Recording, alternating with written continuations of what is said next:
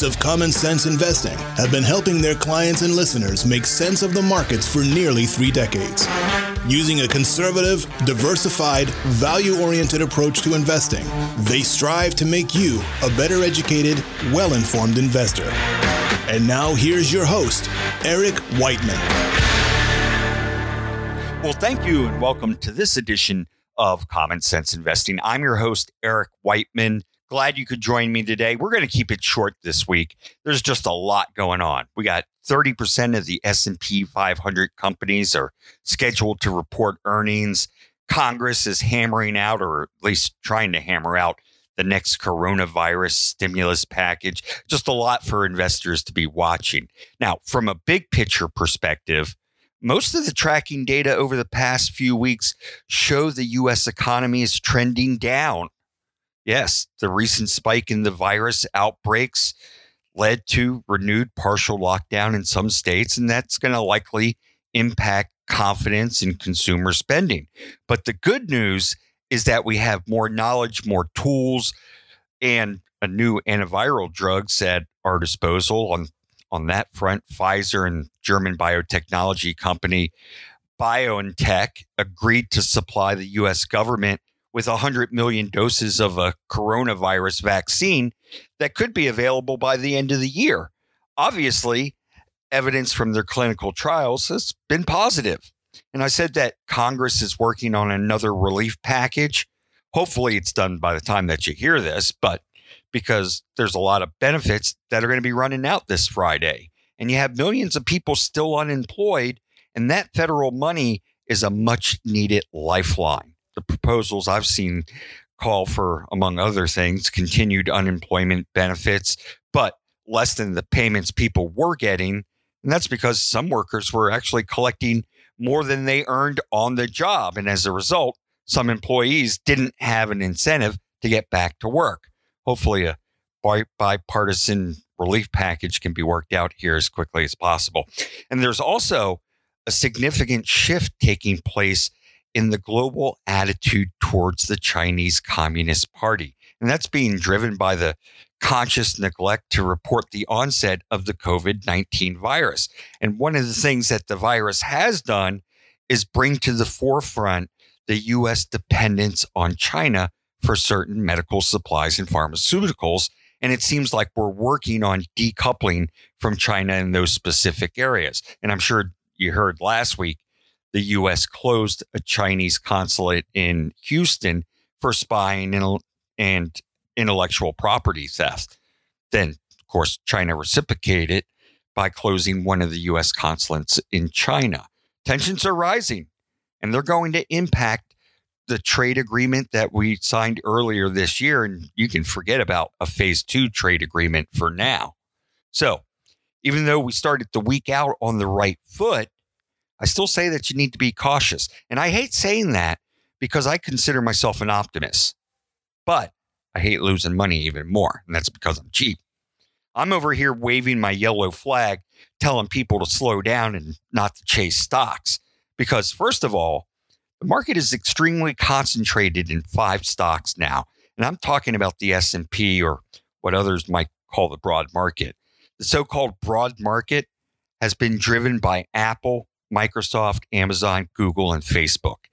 Those five alone have added almost $5 trillion to the market cap of the S&P 500 since 2015 whereas the other 495 stocks in the index have only added 4 trillion. Let me put let me put this another way. Those five stocks have gone up nearly 300% over the last five and a half years the other 495 are up about 23% during the same time. So you can compare five stocks up nearly 300%, 495 stocks up 23%. That doesn't sound right, does it? If you haven't been in these five stocks, then you probably haven't participated in the S&P's run up. Uh, run up. And I'd argue that such a deep, uh, steep divergence is unsustainable. And the longer it goes on, the bigger the eventual fall will be. You know, the bigger they are, the harder they fall thing. Don't get me wrong here. I think that for the most part, these are good companies. These five companies, they're good companies, good businesses. And the virus has shown us just how resilient their business models are. But there's always two questions that you ask yourself. Number one is, is it a good business? And yes, yes, they are good businesses. And then number two, what do I want to pay for it? To me, I always want a bargain. And I don't think that you could say that these stocks are cheap right now. Again, don't get me wrong. I think you should have some portion of your portfolio in the growthier type stocks, maybe 10 or 20%, and then the rest in value oriented stocks. And that's that's nothing new. I've always said that. My personal portfolio has a good bit of Apple and Amazon in it, but I bought them when I thought that they offered value. And I don't think that's the case right now. So you have this extreme concentration in a handful of stocks. And that's the first thing I'm worried about. And I guess the second on the list would be a surge in gold prices, not to mention silver and some other commodities too, like copper. Gold has rallied seven weeks in a row and it broke above $1,900 an ounce, which is the highest it's been since August of 2011.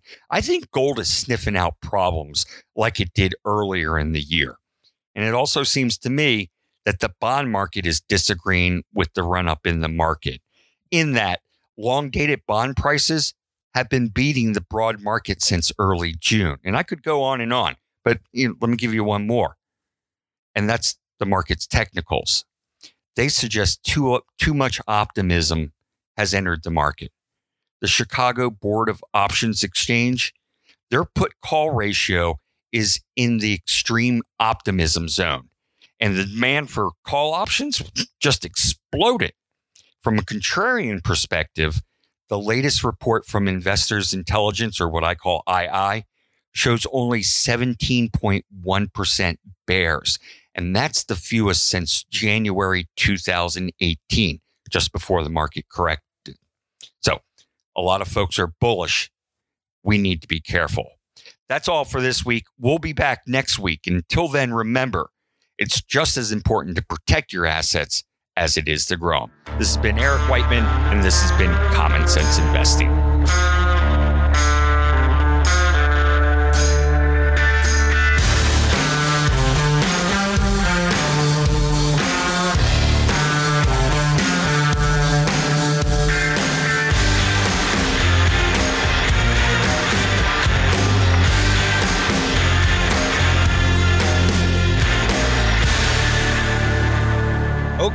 You've listened to the show. Now it's time for the really good stuff. So listen up. It's the disclosures.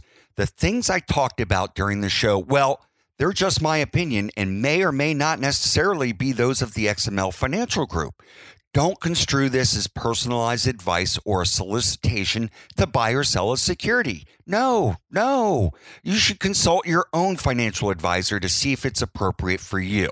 It's also not a substitute for tax or legal advice. I'd suggest you get someone who's qualified in these areas so you can get the advice you deserve. When you're talking about asset allocation, diversification, rebalancing, they don't guarantee better results and they don't eliminate the risk of losses. In investing, there are no guarantees. Just because you use these strategies doesn't mean you'll outperform someone or something who doesn't. XML Financial LLC is an independent registered investment advisor.